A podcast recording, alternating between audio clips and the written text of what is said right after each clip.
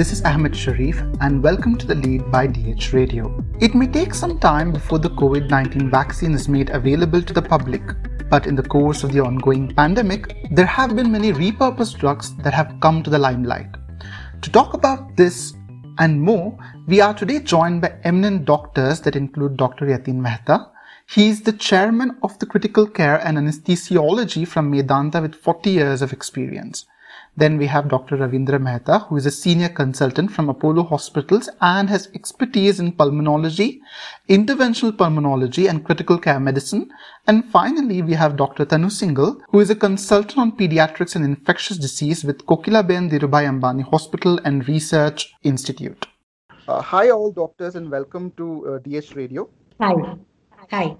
Hi. It's great to have you on our show, sir. And ma'am. So my first question is to Dr. Yatin Mehta. So like when any patient, right, when you first see the signs of such infectious diseases, what are the protocols that you have to follow? See, first we have to have a high degree of suspicion. At this time, anybody comes with fever, cough, general malaise, you have to have a high degree of suspicion that you have to rule out COVID. And then you look at other So obviously your triaging starts from the time the, the patient enters the hospital or he calls you on the phone. You, obviously, a doctor needs to see the patient. And in the hospital, we have special triaging areas. That means any of these suspicious patients with fever and respiratory illnesses are diverted immediately to another specific area where they're isolated from the other patients. Because other patients also should not be exposed to the.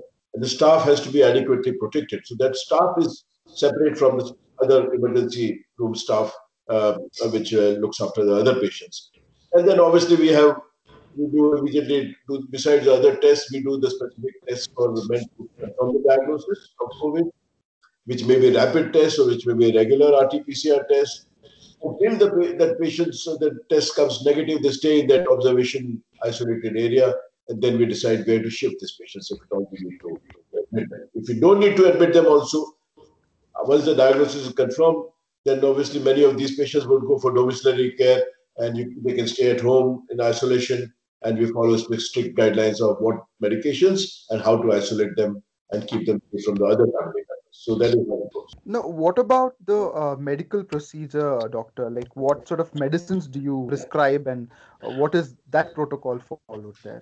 Yeah, see, I mean, the medicines which we started treating these patients with in March, they have changed dramatically over a period of time. So because it's been a learning process for everybody, starting with the physicians and coming to FDA and ICMR. The guidelines have also changed over a period of time. That time we had published the first guidelines from Indian Society of Critical Care Medicine, which have also substantially changed as the evidence has come in, because medicine and the disease is a dynamic uh, learning process. So initially we used to give hydroxychloroquine and azithromycin and doxycycline well, all of these have come and gone. I mean, they are not no, no more really recommended. At the moment, what we recommend was the diagnosis is confirmed that all of them get supplements, so vitamin C, vitamin D, zinc. These are given to everybody. Uh, these are all empiric therapies. The evidence is not very much proven, but there is no harm in giving these medications. The patient has fever, we obviously we give paracetamol, which is the safest anti-fever agent to be given. And then we do give antiviral agents. That means if the patient has a very mild uh, disease, um, which can be treated at home and does not require any hospitalization or um, uh, oxygen therapy, then we give them some oral antiviral agent uh, called favipiravir. Earlier it was lopinavir ritonavir combination, which has again been thrown out of the window. But uh, favipiravir in the Western India, there are still a lot of people are using it. And if the hospitalized patients, they do a, give a drug called remdesivir, which is an injectable intravenous agent. Initially, it was very expensive. It was being sold in black market also, but now it is freely available.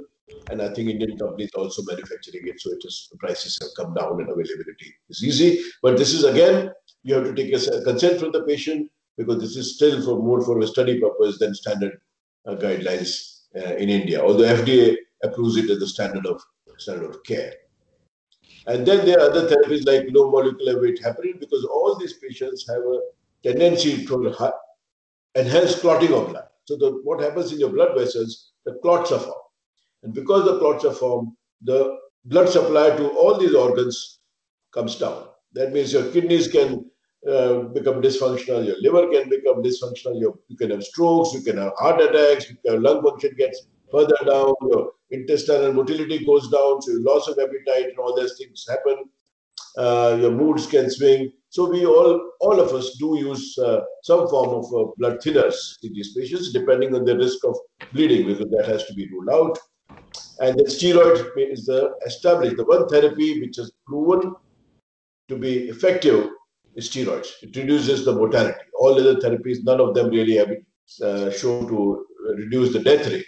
But steroids have been shown to reduce death rate. There was a large trial in the randomized trial in the United Kingdom in a large number of hospitals, and which is beyond any doubt proven that it does reduce the mortality in moderate to uh, severe cases. So we give injectable steroids, although these can be given orally at home. And these are the, the these are the uh, therapies which we normally give.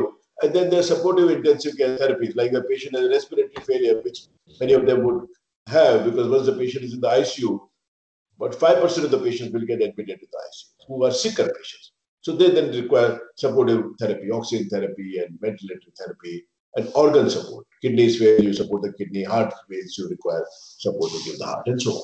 Dr. Ravindra Mehta, now coming to you, as Dr. Uh, Yatin explained uh, medication protocols, can you explain us the study that you have done on remdesivir and where does it stand in this uh, when WHO says that you know remdesivir is uh, even they have not uh, you know approved uh, sort of the use of this uh, medicine so where does the study stands and how do you project this first of all dr yatin mehta very nicely explained the whole treatment paradigm of covid-19 in a few minutes uh, exactly where we start off what we're doing and how we are using whatever we know of what we have and what we can what we think is safe and useful for patients depending on the stage of disease.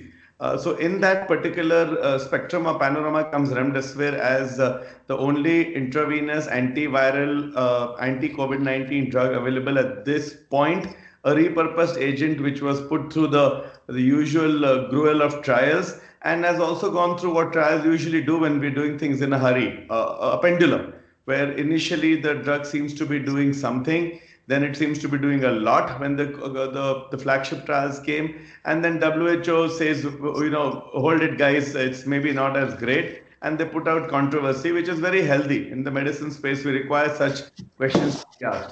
In the midst of all this, we were looking at our data as the pandemic was hitting India which came a little later. And India also behaved like four countries. I think Delhi, Bombay all got hit earlier, then the South was a little later. So as it hit us, we also uh, fortunately had enough of remdesivir. So the earlier part of the pandemic, they did not have remdesivir. The drugs were, as Dr. Mehta said, hydroxychloroquine, maybe the ivermectin, doxy, or probably nothing much. And then by the time it came us, we had remdesivir. So we looked at our data of the first 350 patients who got the drug and uh, to, from the point of view of multiple aspects what how useful is it which category of patients and uh, what are the outcomes in an indian cohort by and large. So in our uh, single center uh, study uh, which is retrospective because there's no way we could have done a prospective uh, control trial no patient would have agreed not to get the drug at that point we looked at a cohort of moderate to severe patients, not mild, please note, moderate to severe because with the available stocks and the guidelines at that time, only those patients were getting remdesivir. And we found that if given in time, if given before a particular time period, which in our study was nine days, this drug has a mortality benefit in the moderate to severe COVID-19. Now, moderate to severe COVID-19 to understand simply are patients who require hospitalization because their oxygen levels are falling less than 94%. This, this oxygen number is known to everybody now. And they are likely to progress to more severe COVID. And they are the people who may actually get worse, reach ICUs and so on and so forth. So in those subsets, when given at the right time, the drug had a mortality benefit in our study. Now, why is this important? Because first of all, it's not easy to show mortality benefits. Prospectively, it's very difficult. Secondly, at the same time as we are trying to put out our data, there is a colossal, massive, juggernaut, mammoth WHO uh, data coming out, which is questioning the whole premise of remdesivir. So I think it's a space where we have differing information from differing areas, with each having both its uh, pluses and minuses, but enough of a hint at this time to show that the drug is useful in hospitalized, reasonably sick patients, so as to prevent worsening and potentially impact on saving lives also. So this is what came out of the study which we were able to do. I think many more studies will come in the space. There will be more data. The studies are varied because of different protocols, different drugs and so on. But our study was a combination remdesivir steroid study, again repeating, which shows that early, and the early cutoff in this study is nine days. If you give it nine days within symptom onset, patients have outcome benefit.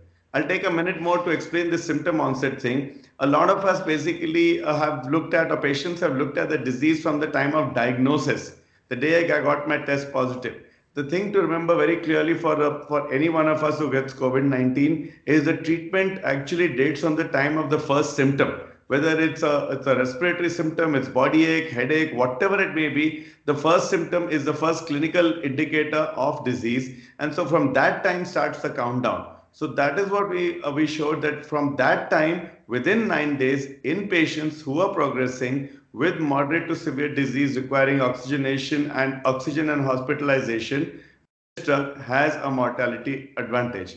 So it's another throw in the mix so as to try and you know uh, create more uh, interest and uh, you know uh, and fuel the not only the controversy but also the practice certainty which clinicians are going through. My two colleagues will also echo their particular thoughts but each one of us has to troubleshoot what is coming in the space given to us. At the same time, do justice to the people who are in front of us and dying if we don't do anything, so as to try and have good outcomes as we're learning on the job. At the same time, practicing the best we can in an uncertain environment. Dr. Tanu, now coming to you. Earlier in the when we were having a discussion, Dr. Mehta mentioned about uh, other drugs also like hydroxychloroquine and Favipar. Why do you think that these didn't work, and uh, why is remdesivir the last resort, or uh, anything of that that sort? Yeah, so before answering your specific question, I would also like to share the data from our hospital about remdesivir use. So, sure. you know, we have actually been giving services because Mumbai was one of the first cities to be hit by COVID. So we started our COVID unit in in March. And uh, since then, we have treated about uh, 700 patients with severe disease. That means those who have required oxygen and um, like you know we started our initial treatment was actually steroids and low molecular weight heparin till the middle of june. And following that remdesivir came in so we started using remdesivir. So we have basically two population of patients one before 17 june where remdesivir was not given and one after 17 june where remdesivir was given because it was available so we tried to see what was the difference in the outcome of these two patient groups uh, because all the other things as far as treatment is concerned remain the same. You know the steroids clexane oxygen antibiotics if needed everything else retain, remain the same. So what we found is that there was a dramatic reduction in mortality.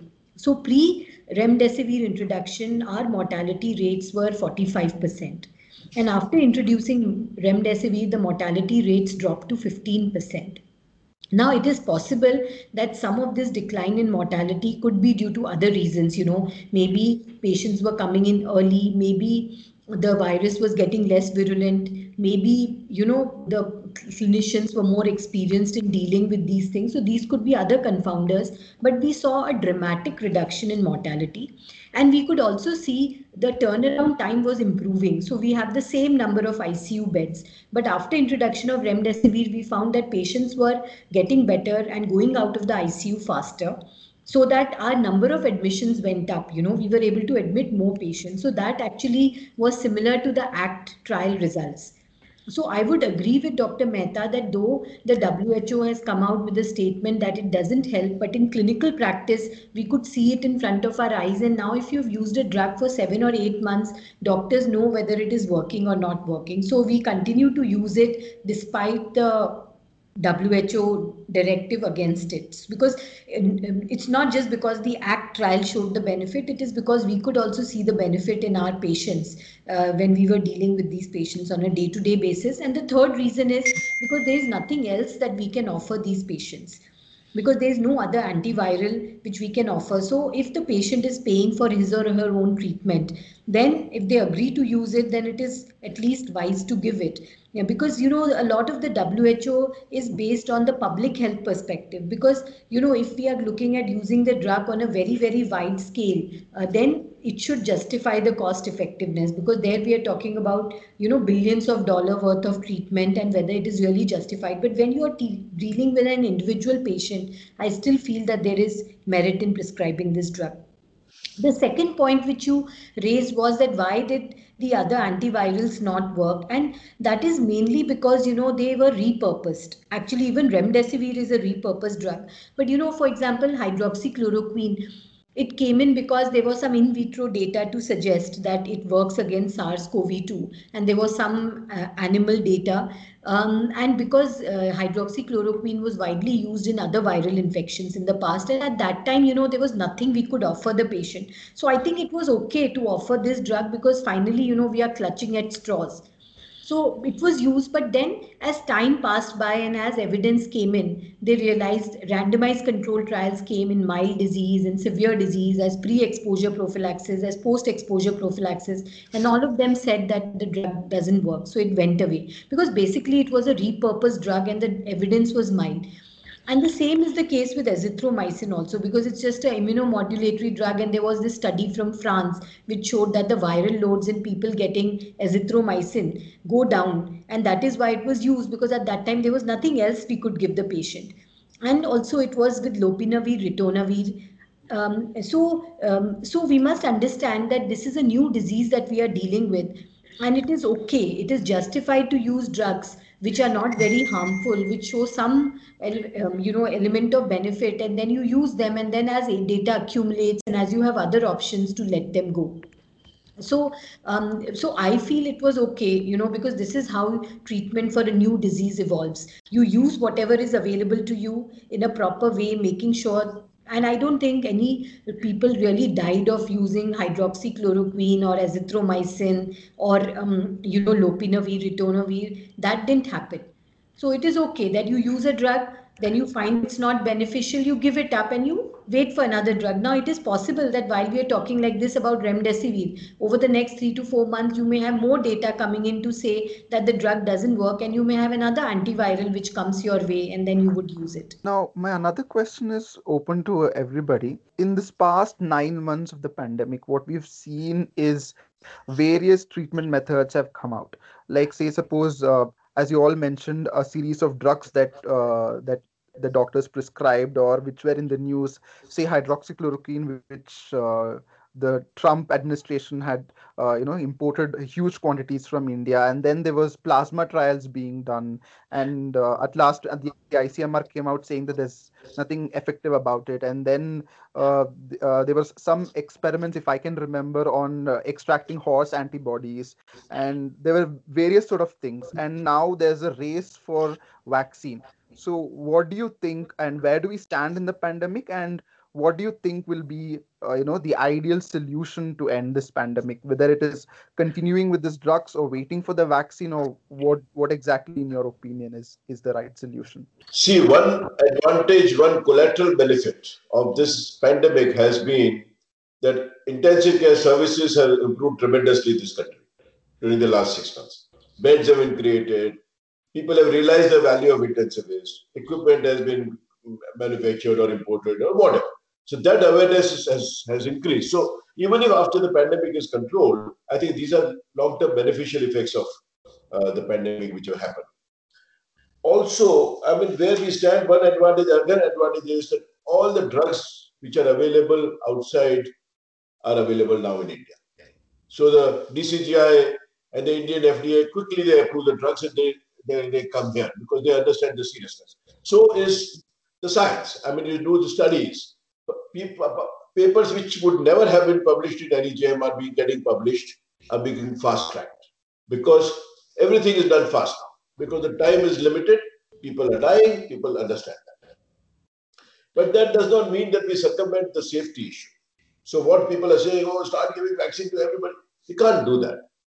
These science-based things, medical-based things should be decided by the vaccine scientists, by the epidemiologists, and then finally the execution will come to the government of how much it is going to cost and how they're going to distribute and what is going to be the cold chain and all that.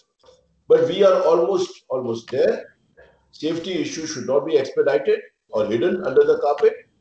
But I think other, if you look at the vaccine, the Pfizer vaccine um, and the Moderna vaccine are not very much doable at the moment in India because the cost is more because the freezing uh, uh, is requires minus 70 degrees, so which is going to maintaining the cold chain, and those sort of freezers are not available everywhere in India. So that is going to be a major uh, major problem. So uh, relatively, the other vaccines, like for example the Serum Institute vaccine, and all is all doable. They have already kept manufactured crores of vaccine. They are already in stock.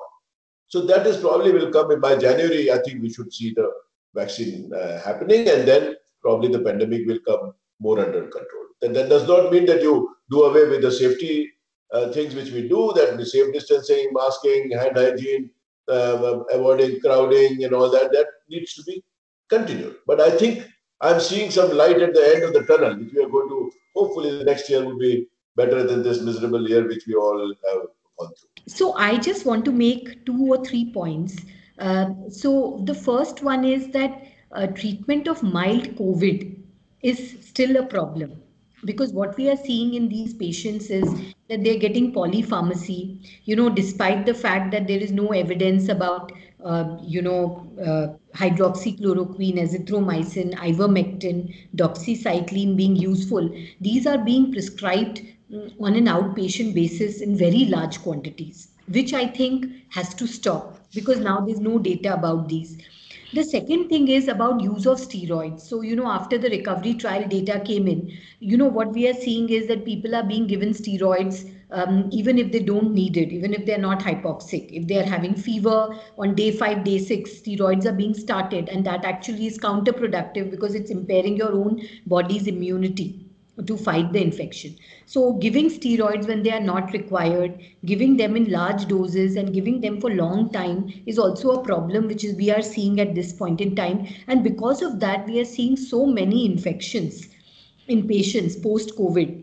that you know they're now coming back with bad fungal infections like mucormycosis, bad bacterial infections, etc. So there also has to be you know because a lot of focus has gone on inpatient management of covid and most hospitals have their protocols which are well set.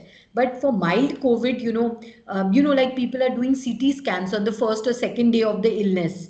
And you know that is not recommended. People are not doing their covid tests. Instead they're just going and doing a ct scan etc so i think there has to be a proper dissemination of information about how mild COVID should be treated and how steroids should be avoided in most of the patients and how CT scans don't need to be done and how such polypharmacy does not need to be done. So that message should also go across. Yeah, so I think these are very interesting observations. So I think what you were asking about the end of the pandemic, the end of the pandemic comes when basically the virus loses its effectivity uh, as becoming a concerning life uh, threatening entity and that's happening either by what was initially thought out optimistically as herd immunity and what is now done more systematically as vaccination.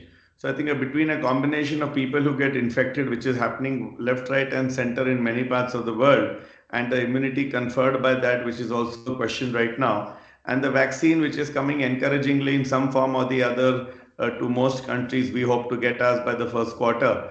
Uh, there will be at least uh, what's called a leveling off or a comfort level where it will start stop being a day-to-day news and people can move on with lives. I think at this point, in addition to what my colleague said, the two most concerning thing is if we could identify who gets sick. In the mild people, who is going to get sicker and reach the hospital and have that life-threatening 1 to 1.5% mortality, which is talked about. If that can be pinpointed over time, either by clinical characteristics or research or findings, then I think it'll be much easier to convince people and find out what to do and where. Otherwise, the whole world is trying to go into a generalized precautionary measure for that particular element. So these are the areas which we are realizing. I think at the end of the nine months, two areas to work on is look at this part of it, and secondly, where to put your resources. Ultimately, working behind. If we want to reduce mortality, where after all these lessons, whether it's drugs, practices, uh, testing, admission policies, in hospital policies, medications, what do we do? Today, as we speak, the US is getting overwhelmed. First time in our entire existence, we have seen a headline that US hospitals are overwhelmed because they have 100,000 admissions. I think we also got overwhelmed. We just don't talk about it in statistics and so on. We just manage our little, you know, areas and try to do our best in our own ecosystems. But it is extremely concerning to see that. So if we can look at all that, then the edge goes off, the fear goes off, more information is there for people to have reassurance, and then we can actually have targeted strategies rather than very global strategies which have had so only, only so much success. So yes, in in short, light is at the end of the tunnel is coming. The silver lining is evident between uh, you know infection immunity and and this upcoming vaccination. But a lot more work needs to be done to to take the edge off and give people comfort in the shortest amount of time. It's very disturbing to hear things like 2022, 2024, and so on, which are going on. And we hope that in the near future that becomes less as the, the world moves on. Encouragingly, I was listening to something in the JAMA area last night. Uh, there was a vaccine specialist from America who said that if you caught a thousand of these scientists from all over the world and you asked them in January of 2020 that they will have the year end, they would say impossible. But that has happened. So there is one arena where there is impossibility, which is uh, can be doable, certainly I think the world as a whole can pick up uh, for the first time a unified, without borders initiative to try and make a difference, so as to have some normalcy in existence. Yes, yes, I think that is very encouraging. Also, like to see the entire community coming together and you know finding a solution to this uh, dreaded pandemic.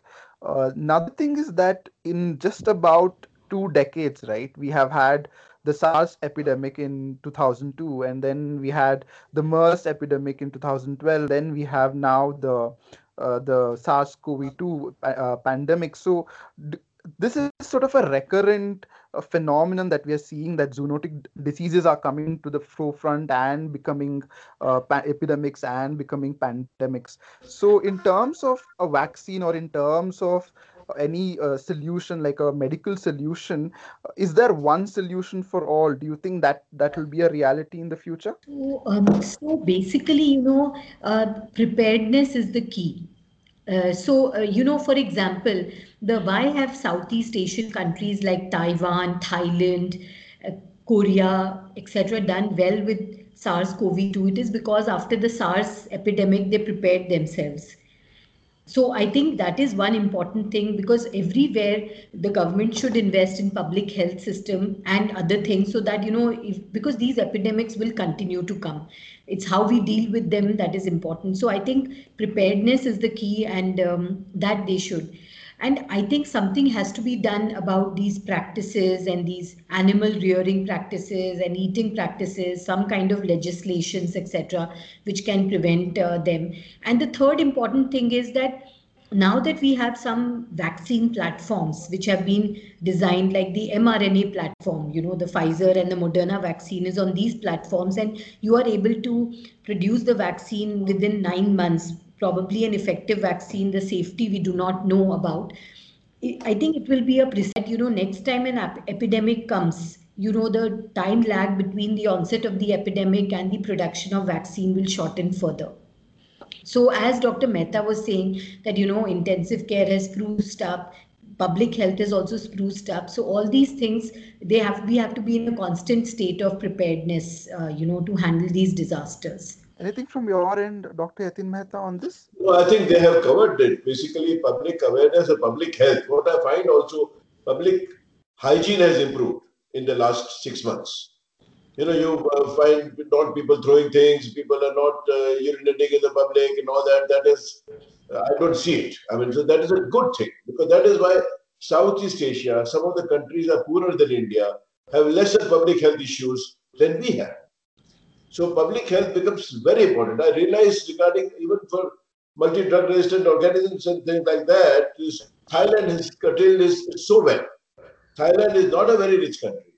Uh, and still we are much poorer than that because public health awareness and the ministries working together is also important. Otherwise, the horticulture ministry is not talking to the agriculture ministry, is not talking to the health ministry. So they it takes years and years to bring legislation, but that is now being implemented here. So we are realizing now public health importance because prevention is the best thing. I mean, cure gets too expensive for a developing country like us with the limited resources. So I think public health awareness, vaccination, hygiene food, hygienic food, hygienic water, clear water, these are the things which we need to work on now in the next few years before the next pandemic comes. Uh, Dr. Ravindra Mehta, my question is to you. The question is that uh, uh, you know you said about taking things further. So, do you plan to expand this study on remdesivir?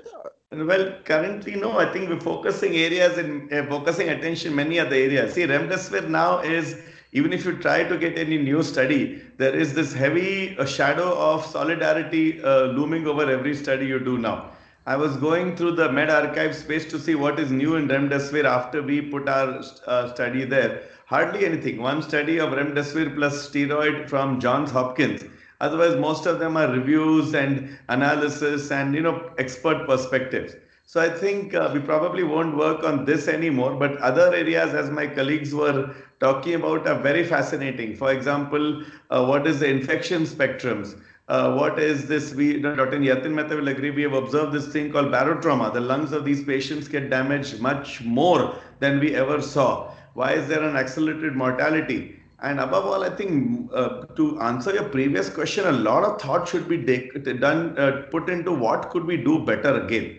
For example, on a, on a national level, I'm just shifting gears over here. This lockdown is something unprecedented in the history of the country what was this lockdown? Do we have a literally an auditor general of a lockdown who said how was this done? What was the data which led to it? What were the repercussions of this? If we were to do it again, how would we do it in such a country? Down the line, you know, just like we looked at demonetization with a fine tooth comb, what did it finally get us into? Uh, and so on and so forth. Secondly, resource allocation. Major issue, as my colleague was trying to point out, major issue as we talk of hospitals and countries, if the United States of America is talking of overwhelming coming in the Times of India or any other newspaper in our uh, in Bangalore, then it's a major issue basically. The third is utilitarian medicine, as Dr. Tanu was trying to say. Where do we actually say that let's put down some standardized stuff? Fourthly, we should have had more research in the pandemic.